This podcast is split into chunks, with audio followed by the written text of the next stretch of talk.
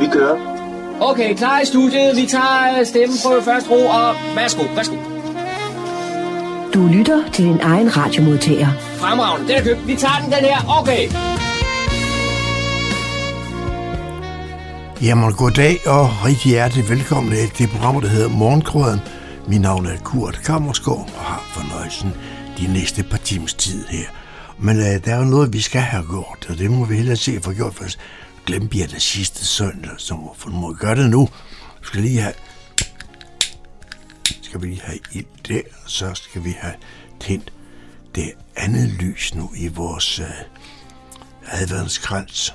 Nydeligt ser det ud. Det er lidt forskelligt. Nogle steder der starter man kan sige, med at tænde dem alle sammen, og, og så brænder man lidt ned. Og, og der, hvor jeg kommer fra, der, der tændte man en af gangen, og så, så, så var det ligesom det, det skulle være.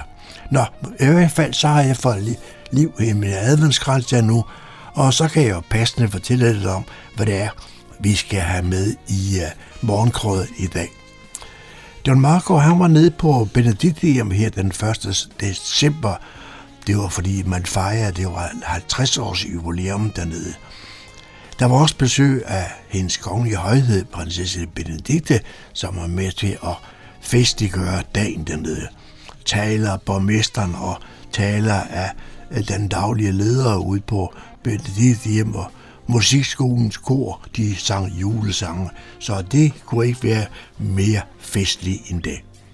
Hvad skal vi så? Jo, vi, skal, vi har selvfølgelig også lokale nødder, og vi har også, og det er så nogle som Daniel han finder på humleborg.dk. Cybervær har vi også. Og så skal vi til juletræstænding ned i Humlebæk. Det skete den søndag den 3. december. Og der var Helsingør Jernbaneorkester nede og spille lidt dernede, og formanden for Grundejerforeningen, han hedder Carsten Nielsen, han holdt taler dernede, og så øh, der, der var masser af fester nede. En rigtig hyggelig dag har jeg fået for at vide.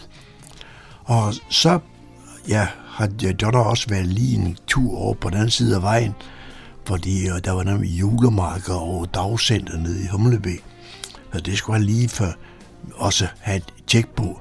Det var noget med nogle æbleskiver, tror jeg nok, og noget gløk og noget, men uh, det skal vi uh, ikke komme mere ind på. Det er ikke nødvendigt, og så alligevel.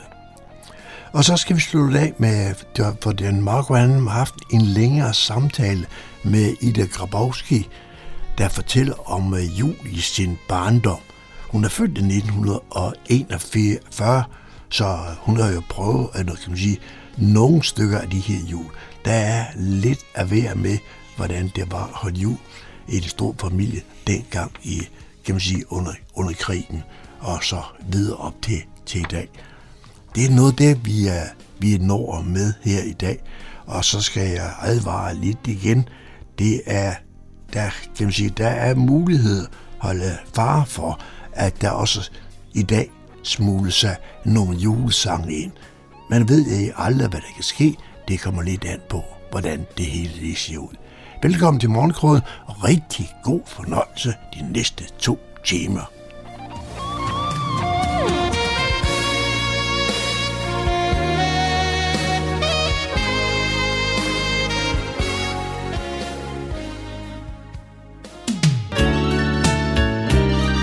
Lytter til Morgenkrydderen. I studiet er det Kurt Kammerskov. Fredag den 1. december var der stor aktivitet på Benediktehjemmet i Fredensborg. Anledningen var, at hjemmet denne dag markerede sin 50-års fødselsdag. I festlighederne deltog også stedets protektor, hendes kongelige højhed, prinsesse Benedikte. Og nu tager borgmester i Fredensborg Kommune, Thomas Løkke Pedersen, ordet og byder velkommen. Deres kongelige øh, højhed, prinsesse Benedikte, kære gæster og beboere. Deres kongelige højhed, vi har glædet os rigtig meget til deres besøg, og vi håber inderligt, at de er der vil glæde dem over at være vores gæst her i dag. For det er jo rent faktisk tredje gang, at de besøger stedet her. Og jeg stod her også for 10 år siden ved deres seneste besøg, hvor vi fejrede Benedikte Jens 40 års jubilæum. Men vi skal noget længere tilbage i tiden for deres første besøg. Vi skal faktisk hele 29 år tilbage i tiden. Vores gode lokale avis, Frederiksborg Amtsavis, har været i arkivet og fundet artikler og billeder fra deres første besøg i 1994, den 4. maj. Den dag klippede de den røde, det røde bånd og indvidede officielt Jens. Men hvordan hænger 50 års jubilæum og indvielse i 94 overhovedet sammen? Ja, det er lidt specielt. Men det skyldes blandt andet, at huset her blev bygget og taget trinvist i brug over en del år. Faktisk gik der ikke mindre end 21 år fra det første i brugtagen til selve indvielsen, hvor de klippede bånden. Så på den måde er vores historie jo nogle gange en finurlig størrelse, hvor det er vigtigt at kende konteksten. Og konteksten er også, at dette hus i sin tid blev bygget som afløser for det daværende alderdomshjem på Tinghusvej. Og det alderdomshjem var oprindeligt bygget som sovnets fattigård. Det var her de fattige måtte tage til takke med nådsens brød for sovnet, og det var i sandhed andre tider og hårde tider.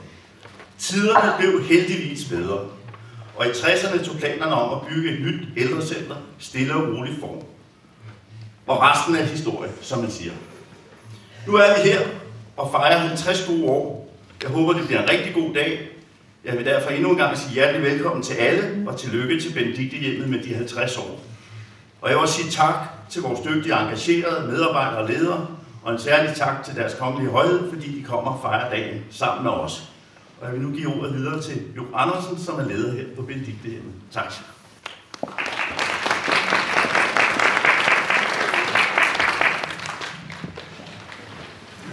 Deres kongelige højhed, kære gæster og beboere. På Benediktians vegne vil jeg gerne byde alle velkommen her i dag til dette særlige jubilæum. Deres kongelige højhed, vi har længe set frem til deres besøg. For det er jo velkendt, at kongehuset har en helt særlig og ekstra stor plads i hjerterne i Fredensborg. Ikke mindst fordi mange af vores beboere trofast har fulgt dem og deres familie gennem hele livet. Og jeg kan garantere dem for, at de store tv-transmissioner fra festerne i kongehuset altid og stadigvæk bliver fuldt med stor interesse her i huset. Det ændrer hverken tiderne eller alderen på. Benedikthjemmet har altid været i udvikling, og det er vi i høj grad fortsat. Vi står aldrig stille. For målet er naturligvis, at vores beboere har en god og tryg tilværelse. Derfor ser vi også med glæde frem til de kommende uger, hvor vi skal fejre adventshygge med alle beboere og pårørende. Vi skal også have en god julefrokost. Vi kan se frem til et smukt Lucia-optog og en stemningsfyldt julegudstjeneste. Og oven på alt julehyggen har vi også planlagt en festlig nytårskur. At det kan lade sig gøre, skyldes naturligvis vores rigtig gode stab af dygtige medarbejdere og ledere. Men vi lægger også meget stor vægt på at opbygge et stadig bedre og stærkt samarbejde med beboernes pårørende og vores frivillige. I dag glæder vi os til at vise deres kongelige højhed rundt i huset. Ligesom vi vil glæde os til at drikke kaffe og hygge os sammen i caféen bagefter. Men inden rundvisningen skal vi høre elever fra Fredensborg Musikskole synge en julesalme for os. Endnu en gang et stort og hjerteligt velkommen til jer alle. Tag.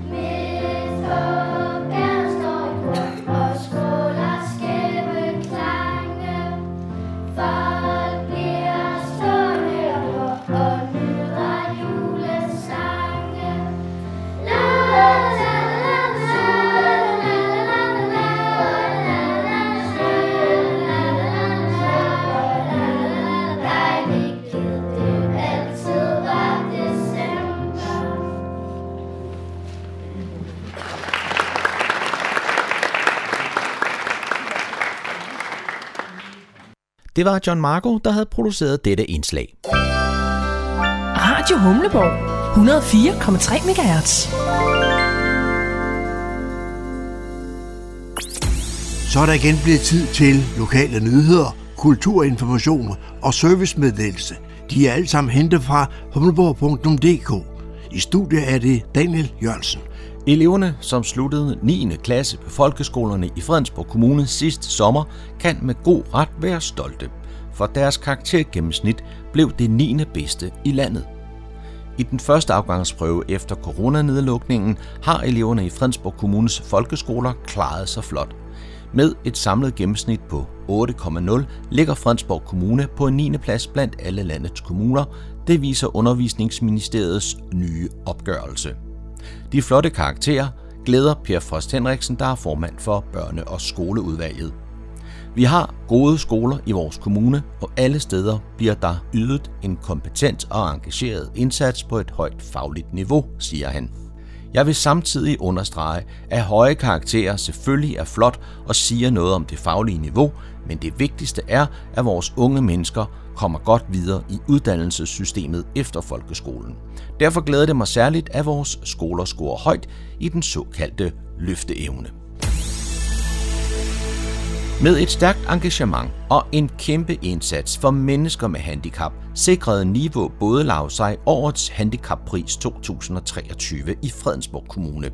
Prisen blev overragt af borgmester Thomas Lykke Pedersen og Handicaprådets formand Marianne Bredgaard Carlsen til repræsentanterne Vibeke Pag, Michael Rasmussen, Jesper Møller Hansen og Stig Sprange ved et arrangement på Fredensborg Rådhus for nyligt. Niveau Bådelag blev etableret i 1967 og har siden været en meget aktiv forening i Fredensborg Kommune. Alt arbejdet er baseret på frivillighed, og klubben har mere end 60 frivillige ildsjæle, der står for teoretisk og praktisk undervisning. I mere end 25 år har foreningen tilbudt personer med begrænset førlighed en mulighed for at sejle i klubben.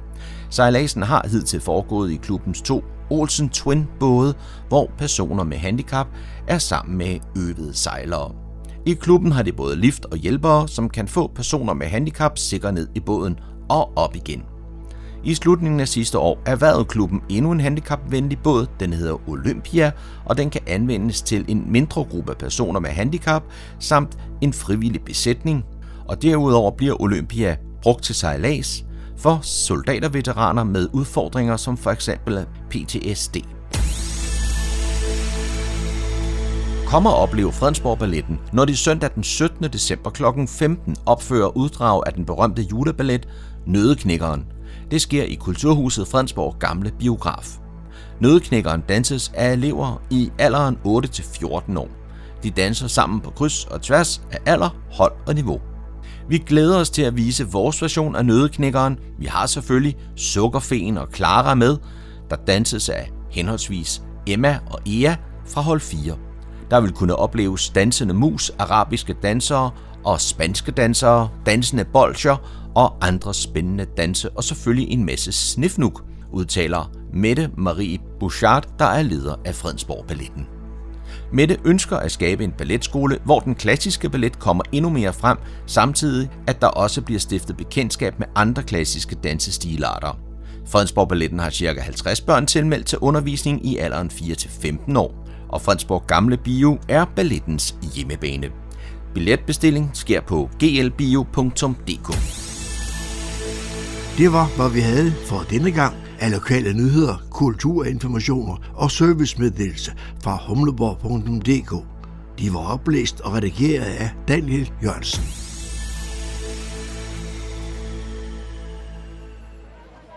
Det er søndag eftermiddag, første søndag i advent, vi er på planen foran Humlebæk station, og anledningen er, at man om et øjeblik skal tænde årets juletræ. Musikken bliver leveret af Helsingør Jernbaneorkester. Jeg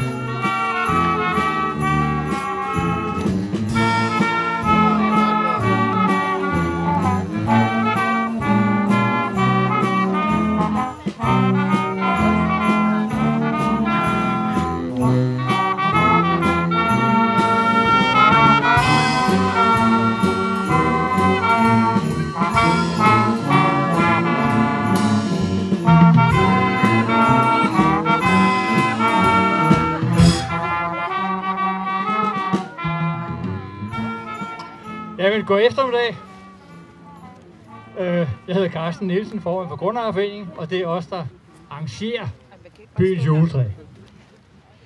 Og øh, der er det specielle ved i år faktisk, at øh, vi tangerer noget, som muligvis er den sidste rekord. Øh, og nogle historie, øh, historieinteresserede, og der, jeg ved, der er nogen her, øh, men min påstand er, at før vi i Gunnerforeningen arrangerede juletræ, så var det spejderne, det var St. Georgskilderne. Og øh, jeg kan huske daværende borgmester John Hemming, han sagde, nu er de blevet så gamle, så der skulle nogle unge kræfter til. Det er så os. Jeg regner ud af, at gennemsnitsalderen ligger på omkring 5,76 på det hold, der er nu. Så tak til Otto og Kjeld, som er her et eller andet sted. Øhm, Sankt Georgskilderne, de lavede juletræ i, ifølge mine beregninger, i 23 år. Det er jo længe. Det her er juletræ nummer 23, som jeg er med til at lave. Så vi tangerer en rekord. Og hvis ellers øh, uh, helbred holder, hvad ved jeg, humør og lignende, og alle ja, det er jo for jer, vi gør det jo. Så laver vi nummer 24 til næste år. Er vi ikke enige om det? Godt. Fordi der er kun én grund til, at vi gør det her. Og det er jo den lille korte oplevelse at stå her og se alle jer, der kommer. En og alene for at se byens juletræ. Det må betyde noget for os i Humlebæk. Og det synes jeg, det er noget, vi skal værne meget om. Så, I ved også godt, at det, øh, det er jo ikke mig, der skal tænde det. I år er det Hej Humlebæk, der har det er fuldt værv, og det får de lov til lige om lidt. Jeg skal også øh, lige igennem det formelle, og det er, at øh, hvis ikke vi får lidt hjælp hister her, så kan det jo ikke lade sig gøre. Så tak til strandvejspolitikerne, både på den ene side og den anden side, som har bidraget. Erlund har givet øh, øh, mandarinerne, som jeg kommer med lige om lidt. Det plejer også at være fast indslag. Øh, Fredensborg Kommune giver også en øh, hjælpende hånd. Det er vi rigtig, rigtig glade for. Og traditioner, det kan jo have mange afskytninger. En af traditionerne er jo, at der øh, altid er åbent for julegavesal over i dagcentret. Og der er øh, gløk og andre gode ting. Og det er jeg sikker på, at der også er over på Hej Humlevæg.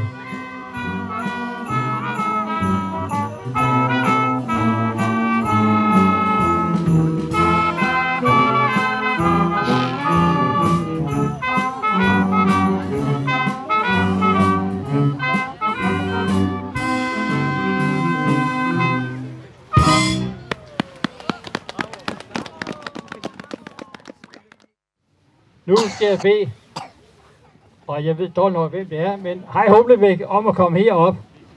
Og så tænder vi juletræet med deres hånd. Tag godt imod dem. Tusind tak, Carsten. Kan du høre mig nu? Kære alle sammen, øh, vi er enormt benovet og lidt overrasket også over, at vi får lov til at få den ære og tænde juletræet i år. Men nu kan jeg næsten gætte, at det er fordi, I håber på, at vi overtager, når I har gennemført nummer 24. Så vi vil gå i, vi vil gå i tænkeboks med det. Vi har været, øh, vi har været åbent et øh, godt år nu, og øh, det er jo ikke nogen hemmelighed, at vi faktisk lavede Hej Humlebæk, de fire familier, der er med i det. Øhm, lidt af egoistiske årsager. Vi, vi manglede lidt et samlingssted, hvor vi synes, at, at det passede godt ind. Og, og det viser så heldigvis, at det var der andre, der synes var en rigtig god idé. Hele, hele ideen med fællesskabet i Humlebæk og hele ideen med, at i Humlebæk, der er vi en by, hvor vi siger hej til hinanden. Og det der dannede grundlaget for, at, øh, at caféen kom til at hedde Hej Humlebæk, og dannede grundlaget for, at vi forsøger at lave det til et sted, hvor der er plads til alle, og hvor alle har lyst til at komme. Og vi er sindssygt taknemmelige for, øh, for den måde, I har taget imod os. Vi er sindssygt taknemmelige for den måde, I øh, tilkendegiver over for os, at I er glade for det, vi gør. Og vi er sindssygt taknemmelige for at se alle de glade ansigter, som er hos os.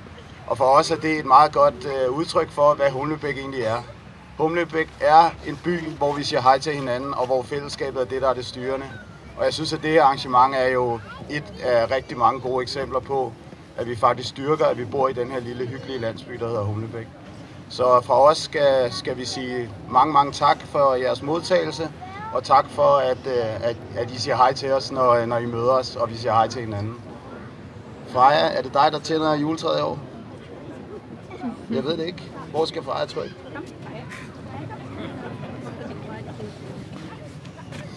Nu sker det. Træet tændes. Og så er det vel på sin plads at sige glædelig jul alle sammen. Jeg håber, I får en rigtig god december. Tusind tak.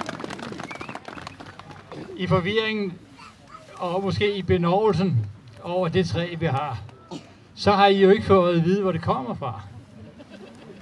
Og jeg stod i den mærkelige situation, at jeg troede, jeg havde et træ. Det viser sig, at øh, det duede simpelthen ikke til formålet, fordi det var to stammer.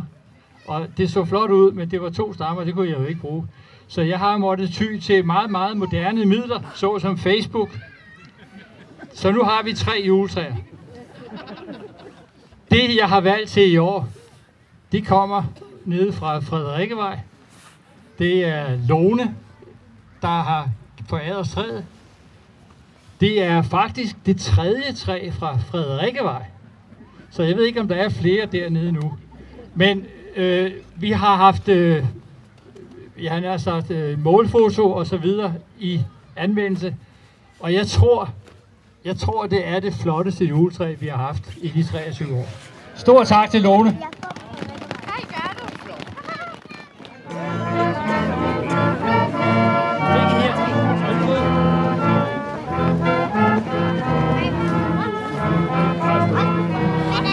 Hvem, hvem mangler? Han er hjemme. Han er hjemme.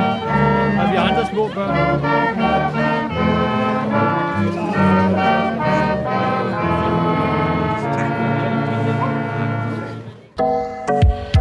Du lytter til morgenkrydderen. Det er søndag eftermiddag, den første søndag i advent, og jeg er taget til Humlebæk Dagcenter, og så møder jeg Hej, det er Vindal Andersen, og jeg er aktivitetskoordinator her i Dagcenteret.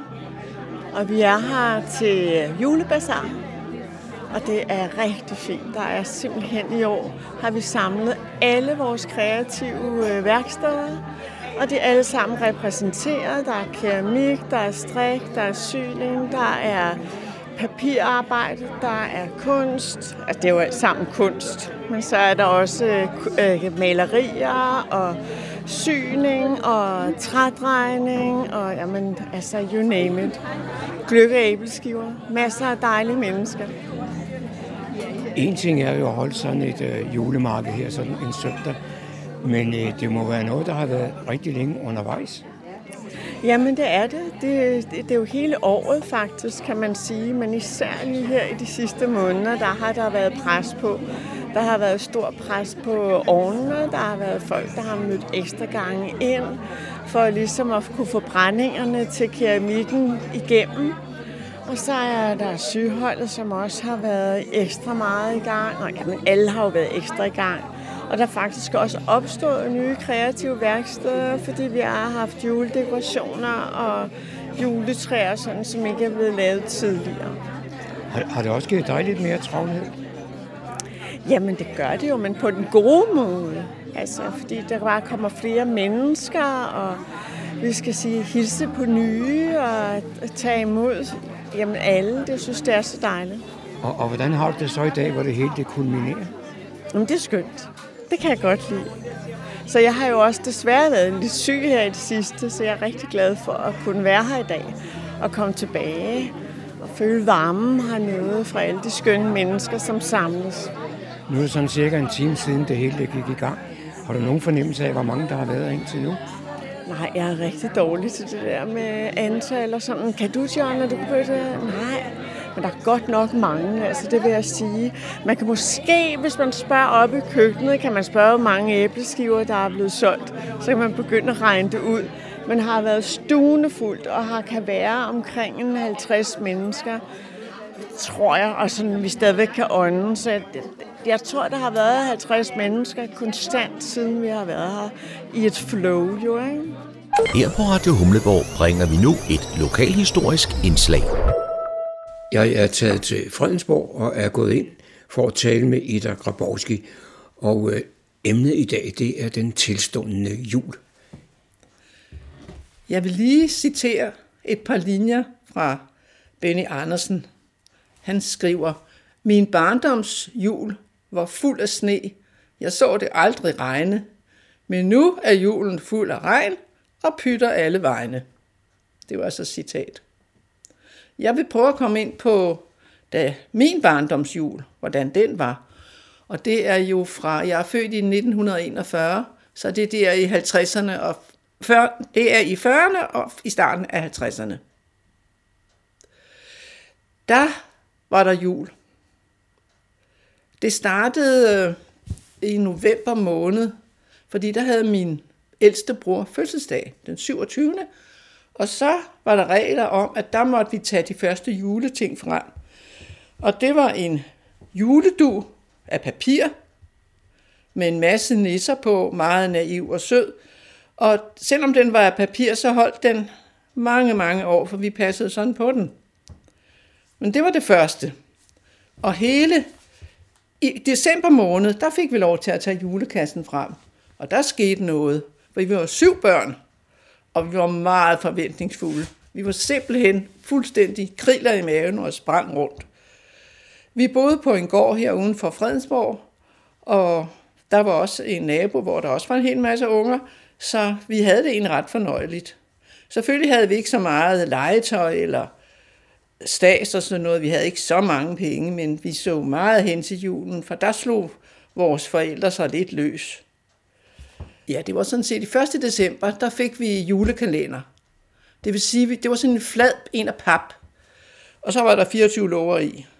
Og vi snød jo som bare pokker. Og vi kiggede ind bagved, og vores mor skilte os ud, og så sagde vi, jamen det er ikke vores skyld, det er kaklovnsmarmen, der åbner dem. Så et år var min mor uden midler. Så lavede hun den julekalender. Det var næsten forfærdeligt. Det var, hun tegnede en grængren, og så tegnede hun lys på. Nej, sådan selve sterinlyset skulle det ligne. Og så hver dag, så skulle vi tegne en flamme. Det var så vores julekalender. Jamen, det kan jeg jo huske, det oplevede vi også i skolen. Ja. På tavlen, ja. ja. Jo, det er jo nok der, min mor har hugget det fra. Men vi var lidt skuffede. Men som sagt, så var der datolys, og det var også dejligt. Det, det, det blev sådan sat ned i en klump lær, og så var der stukket nogle grængrene ind i. Og så fik vi fundet alle de der kravlenisser frem, og alle det der forfærdelige julestads. Vi lavede jo alting selv. Og det synes jeg var dejligt. Og når jeg sådan kigger tilbage, så synes jeg, der var en mening med det. For nu køber man sig til alting. Men øh, vi øh, lavede, vi havde ikke så mange, hvad skal vi sige, ritualer. Men vi havde det bare rart sammen. Og hver aften, når det mørknede, hvis ellers min mor havde tid, så lavede vi mørkning. Det vil sige, vi tændte et sterillys, og så sad vi unger omkring og snakkede og sang julesange. Vi sang selvfølgelig nogle salmer, for det var ligesom det, vi var vokset op med. Øh, og, men det var hyggeligt, og det var trygt. Og så sad vi der og glædede os, og tænkte på juletræet, der havde så mange lys på. Men øh, ellers så skete der det, at min mor hun havde en evne til ligesom at skabe spænding. Hun gik op i, hos købmanden på Højsær Mølle, så købte hun lidt slik hen ad vejen. Så kom hun hjem, og så så hun altid meget listig ud. Så sagde hun, jeg skal lige herind og gemme noget i skabet. Så vidste vi, det var bolcher. Der var sådan nogle bolcher med, øh, med noget svaner indeni. Rabarberbolcher kaldte vi det for. Og der gemte nu alle de der godter inde. Og så kunne vi, så kunne vi gå og glæde os. Og det værste var jo, der var jo altså en låge i, så vi kunne kigge ind. Der var glas i, i skabet. Men det var det mest spændende skab, jeg har oplevet i mit, mit liv. Du, du nævnte, at I sang julesange og, og julesalmer. Betød religionen meget i, i jeres hjem? Ja, på en måde gjorde det. Min mor, hun talte selvfølgelig om Jesus. Og øh, i skolen blev vi påvirket. Men nej, det betød ikke meget, men vi vidste, at vi skulle... Vi fik, et, vi fik sådan lidt det der gammeldags skyldfølelse. Hvis, ikke vi, hvis vi sagde noget grimt, skue og røv og fanden og sådan noget, ikke? Så, så, så kunne min mor godt sige, det kan du ikke være bekendt over for mig. Og det er slet ikke pænt at gøre sådan noget, og slet ikke at sige sådan noget, og slet ikke i julen. Der var lidt, der skinnede igennem. Det var ikke, fordi hun var så troende. Jeg tror nærmere, det var for ligesom at styre os lidt af. Og det er jo også meget vigtigt. Men der var noget, der også startede julen.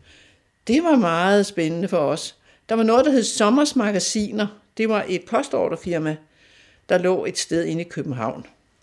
Og der sendte min mor, vi fik sådan en lille, et lille blad derfra, eller sådan en lille brochure, og der kunne man læse sig til en hel masse herligheder. Der var tøj, og der var øh, smukke ting til hjemmet, grimme ting til hjemmet, og der var julepynt, og det var det hele taget, og et kugur. Jeg ønskede mig et kugur, men det fik jeg aldrig. Men sommersmagasiner, der sad vi sammen med vores mor, og så krydsede hun det af, vi skulle have. Og det var selvfølgelig fortrinsvis underbukser og strømper, og fornuftige ting, for det gjorde man jo dengang. Men øh, der var et lille smule julepynt. Der var blandt andet et englespil. det var sådan en lille øh, messingagtig rund en med fire lys, der lignede en lille krans. Der var fire lys i, og ovenover lysene, der var der sådan en lille engel hængt på sådan en streng. Og så når man tændte lysene, så drejede det rundt, og så ramte en lille pind, den der lille klokke, eller englen var det. Og det var så yndigt, fordi det var sådan en lille, det var en lille englelyd. Det holdt vi meget af. Og det holdt selvfølgelig i mange år, for det hvert år blev tingene jo pakket ned. Der var ikke noget med, at man slidt, men man må gå sådan og lege med juletang, juletingene i utiden. Nej, nej, det måtte vi ikke. Så kom vi til juleudstilling i Fredensborg. Der kunne vi jo tage toget fra Langerød, og så køre, gå op i hovedgaden. Det var ikke nogen stor juleudstilling. Det var mest sæbehuset. Det lå oppe lige til venstre, der hvor der nu er sushi bar. Der kunne vi købe glansbilleder, servietter og småting. Vi havde bare sådan en lille smule penge. Så havde vi i øvrigt et år sparet sammen til en gave til vores mor. Og så havde vi mange problemer med at fortælle, hvad det var, vi skulle have, for vi kendte ikke udtrykket. Det hed hånd, håndlotion. Så sagde jeg, vi goddag, kan vi købe noget håndlektion? Og så grinede den pæne dame i forretningen selvfølgelig af os. Men øh, vi fik da glad vores juleindkøb. Men der var det et udstilling hos Sæbehuset. Der var blandt andet en sådan en nisseby, det brugte man meget med piberensernisser. Og de, så var der et spejl i midten, det skulle forestille en sø, og så var der det der vat udenom, og så de små piberensernisser, de stod så på ski og sådan noget og lavede forskellige ting, og der var et par små bambier. Men det var, det var højdepunktet, det var det. Og så var der også lidt julepynt hos boghandleren. Men vi, det var ikke altid, vi nåede til Hillerød. Hillerød var jo en fantastisk by med hensyn til juleudstilling. Det var jo så helt vidunderligt. Der var noget, en mølle, og der, når man kiggede ind i møllen, der drejede øvrigt rundt hele december måned, og det var mørkt. Så kunne vi kigge ind til nisserne, og der var nogle julegaver og sådan noget. Det var det store sus. Var, det på torvet i Hillerød? På torvet i Hillerød, ja. Ja, det var, det var meget berømt. Og der var også en kaffeforretning op i Helsingørsgade.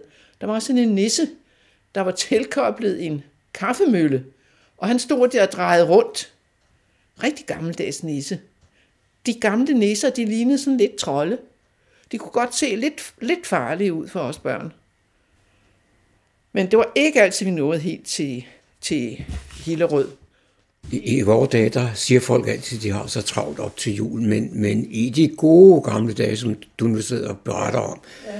der skete der jo rigtig meget i, i, i de små hjem op til jul. Ja, det gjorde der. Vi øh, havde en bagedag, det holdt vi meget, børn meget af.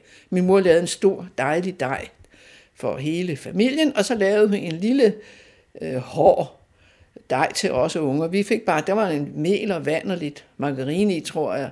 Så fik vi hver sådan en klump. Så sad vi, så jeg rullede ud og mishandlede dejen. Og det endte jo gerne med, at øh, ja, det blev sådan nogle hårde knolde, men det var jo alligevel hyggeligt. Der var et tidspunkt, jeg kan huske, jeg var lidt, lidt misundelig på min mors store dejfad. Og så min søster Annelise og jeg, vi kravlede så ind under bordet, og så nappede vi op af vores mors fad. Og det så hun. Og så blev hun meget vred. Og når vores mor blev vred, det skete ikke så tit, men så var hun meget såret, at I kan nænde det imod mig, sagde hun. så lagde vi dejen tilbage, og snakkede vi ikke mere om det. Vi havde jo det gammeldags komfur i køkkenet. Brændekomfur. Og der fik vi bagt alle kagerne. Det er egentlig utroligt. Men det tog også en dag, eller måske to dage, at bage de sidste kager. Så havde vi også slagtning. Det var der sidst i november. Det var jo slagtemåneden, som man sagde i gamle dage. Og det var også en stor dag. Det har jeg omtalt før. Og det var sådan noget med skrig og hyl og blod, og samtidig var det spændende, for vores gode tante Martha kom og hjalp mor, og der var jo gang i den. Og... Men det var sådan, det hørte sig bare til. Var, var I børn involveret i selve slagningen? Nej. Vi, vi, øh, vi måtte ikke være tæt på, det kan jeg godt forstå. Men øh, selvfølgelig, da vi blev lidt ældre, så stod vi måske og, og pillede lidt med noget. Nej, jeg tror, kan ikke huske, at vi var med. Der var den der tante, moster, der kom og hjalp os. Men det var en, en dejlig fornemmelse. Jeg kan huske den der duft, der var i køkkenet. Og vi var jo ikke så kredsende dengang. Vi, øh, vi spiste med glæde både blodpølser og finker. Og hvis man taler om det, så siger folk, hvad? Det er jo blod, ja. Som de siger i Sverige, det er palt. Men vi kunne godt lide det. Hvad skete der ellers i julemåneden? Ja, så var der det der, vi skulle jo hygge os, som jeg fortalte før, med mørkning. Men vi lavede jo hele tiden julepynt. Og vi lavede så meget. Og når vi endelig nåede til at skulle pynte træet, så havde vi så meget pynt, for der var ikke noget, der måtte blive snydt for at komme på træet. Alt sammen skulle på. Så det sidste deforme krammerhuse og hjerter, dem lagde vi sådan en på grenene ind mod stammen. For det var det synd for julepynten, den skulle jo bare være på. Vi kunne slet ikke se det grønne til sidst. Men øh, juletræet, selve juleaften, det kan jeg godt komme lidt ind på nu, ikke? Juleaften, der var vi fuldstændig kuldrede. Og det, det var alle børn dengang. Vi havde ikke så mange, øh, hvad skal vi sige, festdage. Men vi kom der igennem dagen. Om eftermiddagen, så fik jeg altid lov til at pakke en gave op. For ligesom at tage toppen af spændingen. Og så galt det jo om at føle sig frem til noget, der var hårdt. For vi gad jo ikke det der med trøjer og strømper og bukser. Slet ikke dem fra Sommers Magasin. Så vi fandt sådan en gave, og så pakkede vi op, og så legede vi med de ting. Selve juleaften, det var jo højdepunktet. Og øh, om eftermiddagen havde vi pyntet juletræet. Og det var virkelig flot. Det var altid sådan lidt skævt, men... Fik I lov at være med til det? Ja, vi pyntede, børnene pyntede juletræet. Og min mor satte lys på og satte stjerne i toppen. Vi kan jo øvrigt aldrig finde juletræsfoden, den var altid væk. Men så havde vi en forpagter nogle af årene, så han kom altid og smide det ind sammen til os. Og så gjorde min mor i øvrigt det fornuftige, at hun tøjrede julet, juletræet til loftet, for der var et år, det væltede. Heldigvis inden julene, øh, julelysene blev tændt. Nå, så selve juleaften. Det startede med, at vi fik risengrød. Man havde jo ikke risalermang dengang. Risengrød, og der var mandel i. Vi var så mange børn, så der var fire mandelgaver. Og øh, vi spiste jo løs. For vi var jo så optaget af den der mand, og det er børn stadigvæk den dag i dag. Jeg selv voksne er der optaget af det. Nå, så fik vi jo fordelt det, og jeg kan huske, min far, han var lidt fræk. Han sad nogle gange og gemte mandlerne inde i sin store mund. Det var vi rigtig vrede over. så tror jeg nok, han gav den manden til de yngste af børnene. Nå, så fik vi flæskesteg, selvfølgelig. Almindelig flæskesteg. Og brune kartofler og rødkål. Hjemmelavet rødkål selvfølgelig. Sovs og almindelige kartofler. Og gelé. Dejlig gelé. Og så fik vi øh, hvidøl til. Der var ikke noget, der hed vin til de voksne, eller øl til de voksne, eller saft. Vi fik sådan noget hvidøl. Og på de der hvidølflasker, der var sådan sat en lille, et lille nissehoved, man sådan kunne sætte ned over, kamp, over flaskehalsen. Og det var, det var vores pynt. Og så fik vi, ja, så fik vi egentlig ikke mere mad. Så skulle de voksne jo vaske op. Det var forfærdeligt. Så skulle man sidde derinde og vente. Men det gjorde man. Så selve juletræet, juletræsdansen, det var dejligt. Først skulle vi igennem alle de der salmer. Glade jul, dejlig jul. Og de der, ja, et barn er født i Bethlehem. Det kunne lige gå an. Det var sådan lidt sød. Men der var nogle trælse julesalmer. Da vi så var færdige med dem, så fik vi lov til at synge højt for tre grøntop, og så i en kælder sort som kul. Det var dejligt. Det kunne vi lide. Og så vidste vi, når den var forbi, så var det færdigt, og så skulle vi have gaver. Og det gjorde vi så. Så var der gaveuddeling. Der var mange gaver, fordi vi var jo som sagt så mange. Og min mor var jo fantastisk god til at fordele gaverne i flere pakker, så vi troede, vi fik noget mere. og det var også udmærket. Så fik vi også gaver for vores bedsteforældre. Vi havde, en, øh, vi havde ingen mor og morfar, de var døde, men vi havde en dejlig moster og onkel i Køge, og de sendte rigtig gaver til os. Så havde vi en farmor i Helsinge, og hun var ikke nogen rigtig god farmor. Hun gav os aldrig legetøj. Et år, vi var jo seks piger og en dreng, et år, der havde hun hæklet eller strikket seks stykke øh, sengetrøjer. Det var bare sådan et stykke øh, strikket eller hæklet stof. Og så syede man en til sammen i to sider, og det blev så til en sengetrøje. Og det kunne vi så hygge os i, os små børn ude på gården, der altid frøs. Og vi var så skuffede. Og min bror, jeg tror han fik en undertrøje eller sådan noget, han skulle jo ikke have sengetrøje.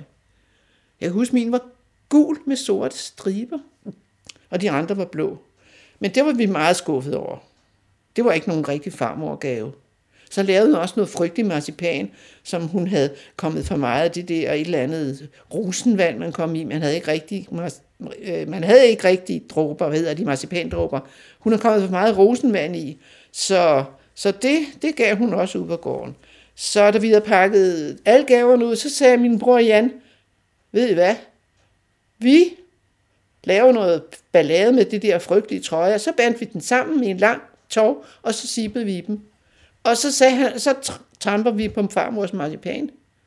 Selvfølgelig fik hun det aldrig at vide. Min mor var lidt, hun var lidt loren, men hun grinede lidt af det. Fordi hun fik, min mor fik en skål fedt og en ternet, blåternet du. Hun havde fedt nok, når hun boede på en gård. Men det var den farmor. Min mor havde fortalt os om Bethlehemstjernen. Og det, den var vi ret optaget af. Og så sagde hun, at julenat kl. 12, der kunne man se stjernen. Og jeg prøvede at holde mig vågen, og det knep meget, men jeg tror heller ikke, klokken var 12. Men det var der omkring, og vi havde jo lokum i gården, og så skulle jeg derud, og det turde jeg ikke gå alene, så min bror måtte gå med mig. Og så sad jeg der for åben dør, min bror stod tålmodig og ventede, og så kiggede jeg ud, og så så jeg en stjerne, der var så klar. Og så jeg blev, når jeg så klemte øjnene lidt sammen, så kunne jeg ligesom se, at der var stråler. Og det, det måtte være Bethlehemstjernen. Det var jeg helt sikker på. Og så sad jeg og følte, jeg følte noget meget stort der midt på lokummet. Jeg følte, at ligesom jeg var med i det store univers, hvor det var en, en, en klar himmel, der var stjerne, og så var der den der, jeg ved ikke, om det har været Nordstjernen, eller hvad det har været, det er også lige meget, det var så smukt, så det var en dejlig juleoplevelse. Jeg var godt klar over julen dengang. Jeg var nogenlunde på samme alder med dig. Øh, den, var, den er anderledes, end den er i dag. Men hvad synes du om det, alle de gaver, ungerne får i dag? Jeg synes, det er så overdrevet. Og det gør det jo ikke lettere, at ens børn, eller ens mands børn, har været gift og fået børn og blevet skilt og fået en ny mand og fået nye bedsteforældre, nogle af dem har dobbelt sæt bedsteforældre, og de giver alle sammen gaver. Jeg har oplevet, at jeg sammen med, med de, en af de små piger i Jylland, der bor min mands datter, Og øh, hun fik så mange gaver. Hun var helt fortvivlet. Hun sad bare og rev sig lidt i håret. Hun kunne ikke finde ud af det. Så gjorde jeg det, at jeg er jo gammel pædagog. Så tog jeg diskret nogle af gaverne og gemte bag sofaen. Og så næste dag, vi sov der selvfølgelig, så kunne hun sammen med mig pakke gaver ud. Så kunne jeg sige, det er fra farmor, det er fra den mormor og det der. Jeg synes, det er så overdrevet. Men sådan har det jo altid været. Da vi var børn, så var der nogle gange, min mor sagde, ej, I er så forvente børn. Jo, vi læste også Peters jul. Der var også lidt litteratur. Peters jul, der var vi optaget af, men der kan jeg huske, at mor hun sagde, se, de børn, de var tilfredse med en klat syltetøj som manden gav. Se, hvor I forvente. Men det var altså hendes målstok. Jo, så havde vi også en anden bog, vi fik læst. Og det var ikke altid lige morsomt. Det var den store Bastian. Der var jeg lidt bange, men det var også spænding. nu har du fortalt om julen dengang. Det var før, som man siger. Øh, men hvordan fejrer du julen nu om stunder? Nu øh, er jeg sammen med min, måske nogen, jeg har to, vi har fire børn i alt, min mand og jeg. Men jeg har to drenge, der er mine egne af kød og blod. Dem skiftes jeg til at være sammen med. Jeg forsøger at få dem til at komme hos mig, men det har de ikke lyst til. Så bliver jeg lidt ked af det, så siger jeg, jamen, hvordan skal jeg så komme hjem juleaften? Jeg kan da ikke tage en taxa helt ind fra København, så skal den bestilles her i efteråret. Så siger de, jo, hvis vi lover dig at hente dig og bringe dig, så det er fint. Det har vi så aftalt. Det bliver hentet og bliver bragt igen. For hvad skal man lave? Det er heller ikke sjovt at tage hjem toget. Øh, går der i det hele taget i tog? Ikke? Men jeg går ikke så højt op i det. Vi har det rart sammen, og det er kun de personer, der er sammen, der giver hinanden julegaver. Og hvis der er mindre børn, så får de også en julegave. Men vi giver hinanden noget ubetydeligt. Det er under 100 kroner. Men det er så en traditionel jul med, med mad og, ja, og drikke og sådan fuldstændig. Ja. Selvfølgelig drikker vi dejlig rødvin. Vi drikker ikke nisseøl mere. Og ja, ja, jeg synes, det er rigtig hyggeligt, men jeg opfatter det ikke som nogen stor helligdag. Jeg opfatter det mest som en dejlig måde at være sammen på. Der er lidt tradition.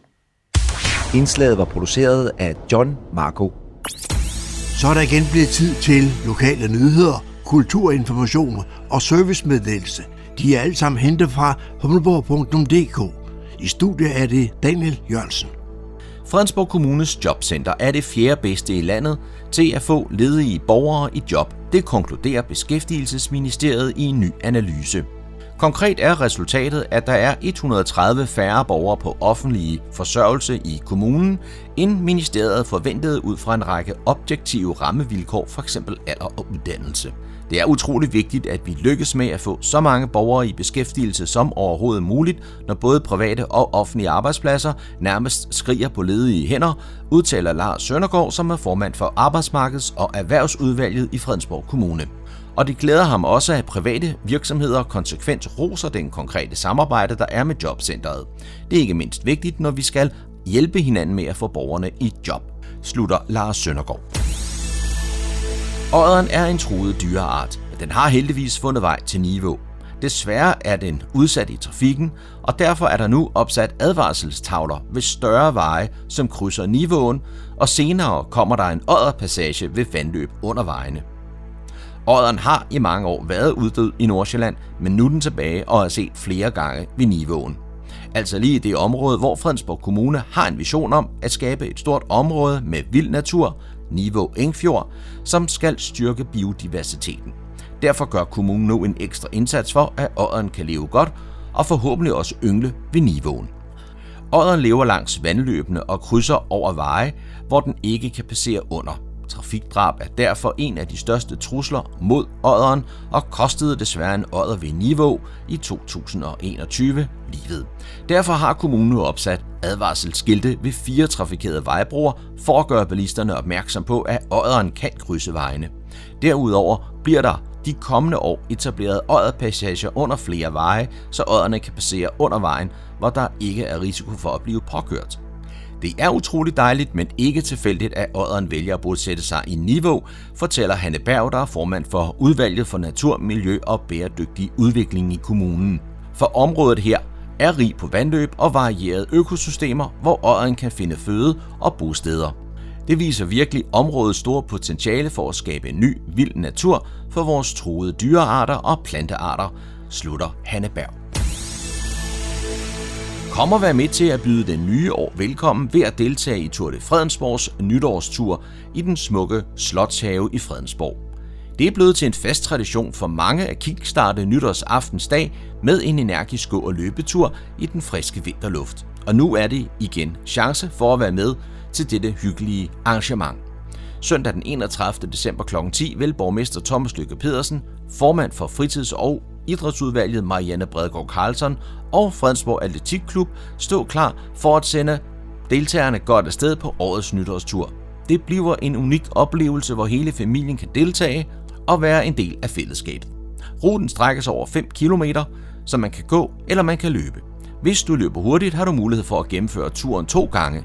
Der er dog også en kortere rute på 2,5 km til dem, der ønsker en mere afslappet oplevelse. Det er gratis at deltage, men tilmelding er nødvendig og skal ske senest lørdag den 30. december kl. 16 på fredensborg.dk-tour de Fredensborg. Startermål er foran Fredensborg Slot på P-pladsen ved Slotsgade 1.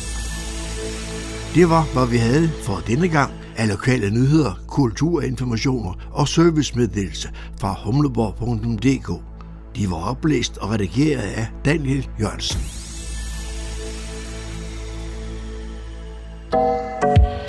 Du lytter til morgenkrydderen.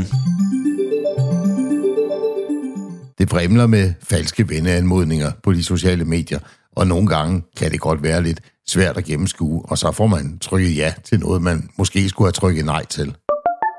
Cyberværet med IT-sikkerhedseksperten Leif Jensen. Velkommen til Cyberværet for uge 49. Om du er på Facebook, LinkedIn, Instagram eller andre sociale medier, så er du garanteret stødt ind i problemet med falske venner og følgere. Inden som følger af, at folk har fået kopieret deres profil, hvorefter hackeren så sender venne, venneanmodninger ud til højre og venstre, eller hvor falske profiler følger dig og dermed kan spionere på dig. Med over 55% af verdens befolkning på et eller flere sociale medier, og med et dagligt brug på over 2,5 timer, så er det ikke underligt, at de cyberkriminelle har travlt med at udnytte de sociale medier. Det betyder også, at falske venner og følgere er et af de store sikkerhedsproblemer på sociale medier, og derfor er det vigtigt, at du lærer at opdage dem i tide. Et af problemerne er, at falske venner og følgere ofte poster ondsindede link, clickbait-historier, tilbud, der er for gode til at være sande, hvilket de også er, og meget mere. Fordi de her anmodninger kommer fra folk, vi tror, vi kender, er vi mere tilbøjelige til at klikke på links og falde for de scams, der kommer fra de her kilder. De sociale medier er generelt blevet bedre til at fjerne falske profiler, men der dukker konstant så mange op, at det er umuligt for dem at følge med. Derfor er det op til dig selv, og jeg har 10 gode råd til dig, hvordan du kan spotte de her svindlere. Nummer 1. Tjek en underlig biografi. Falske konti har ofte biografier, der er kopieret og opdateret fra andre steder, hvilket kan munde ud i underlige sætninger.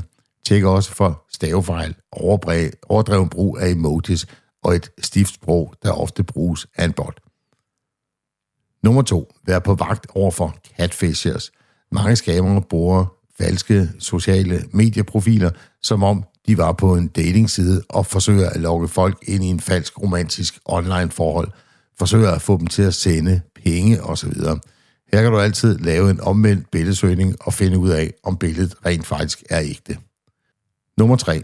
Tjek antallet af følger og følgere. Specielt på Instagram ser vi falske konti, der følger 100 eller tusindvis af brugere, men som kun bliver fuldt af ganske få. Nummer 4. Tjek anmodninger fra venner. Scammer kloner ofte profiler og sender så beskeden til profilens venner, hvor de enten vil have dem til at klikke på undsendte links eller bede om penge, fordi de angiveligt er i problemer. Hvis du får underlige henvendelser fra dine venner, så tjek altid med dem, om de virkelig har sendt dig en besked, hvilket de ofte ikke, der ikke har. Men husk at gøre det via en anden kanal, som for eksempel at sende en sms eller et godt gammeldags telefonopkald. Nummer 5. Spam via direkte beskeder. Falske konti eller profiler sender ofte beskeder direkte til dig med falske tilbud eller opfordringer til at sende direkte beskeder til nogen eller til at besøge et websted for mere information. De steder og profiler, de henviser til, er altid falske og ondsindet. Tjek profilen grundigt og tjek afsenderen via andre kanaler. Nummer 6. Ingen officielle tjekmærker. Sociale medier som Instagram, Facebook og X, tidligere Twitter, har mærker, der identificerer officielle konti fra virksomheder og berømtheder og så videre. Og hvis du får en henvendelse fra nogen, der udgiver sig for at være en organisation eller en kendt person, så tjek efter de mærker. Hvis de ikke er der, så er det ofte en falsk profil, du har med at gøre. Nummer 7. Tjek profilens aktivitet. Falske profiler kommer ofte med en søndflod af indlæg på ganske kort tid, for derefter ikke at rigtig lave noget i en periode igen. Mange indlæg har ofte enslydende, enslydende overskrifter, så tjek aktiviteten, kvaliteten og kadencen af et indlæg. Nummer 8. Tilbud om gratis gaver. Vær meget opmærksom på profiler, der tilbyder dig noget for ingenting, bare du lige udfylder en formular. Det er ofte profiler, der udgiver sig for at være kendte mærker, men i virkeligheden er det falske profiler, der bare vil have din information. Nummer 9. Vær opmærksom på store rabatter. Falske konti kan godt finde på at promovere luksusgenstande med store rabatter. Husk på, at hvis der er noget, der ser ud til at være for godt til at være sandt, så er det altså ofte tilfældet. Nummer 10. Tilfældige kommentarer. Hvis en konto lægger kommentar til dine indlæg, som egentlig ikke er relateret til selve indlægget, så er det sikkert falsk. Så lad være med at klikke på eventuelle links her. Hvis du støder på falske profiler, så husk, at du altid bør rapportere dem til den platform, du finder dem på. Jo flere og desto hurtigere de bliver fundet og lukket, desto bedre. Det var alt, hvad jeg havde på cyberværet i denne omgang. Vi høres ved igen i næste uge.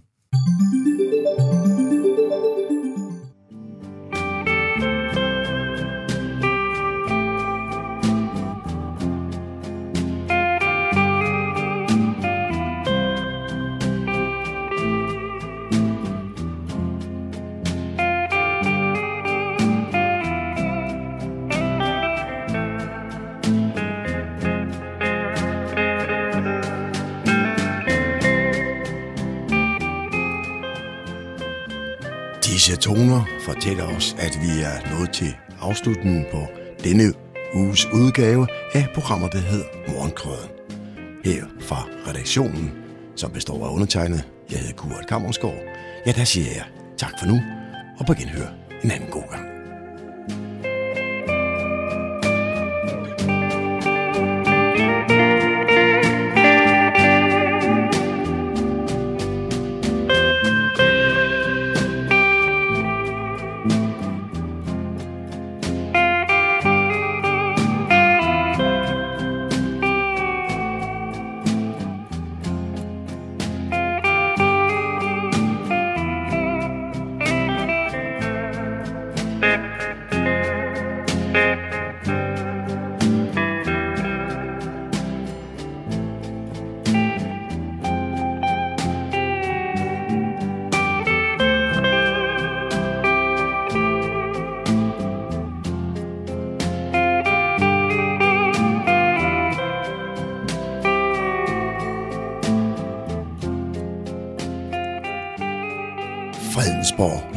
Radio, Radio Humleborg, Nordsjællands mest voksne lokalradio.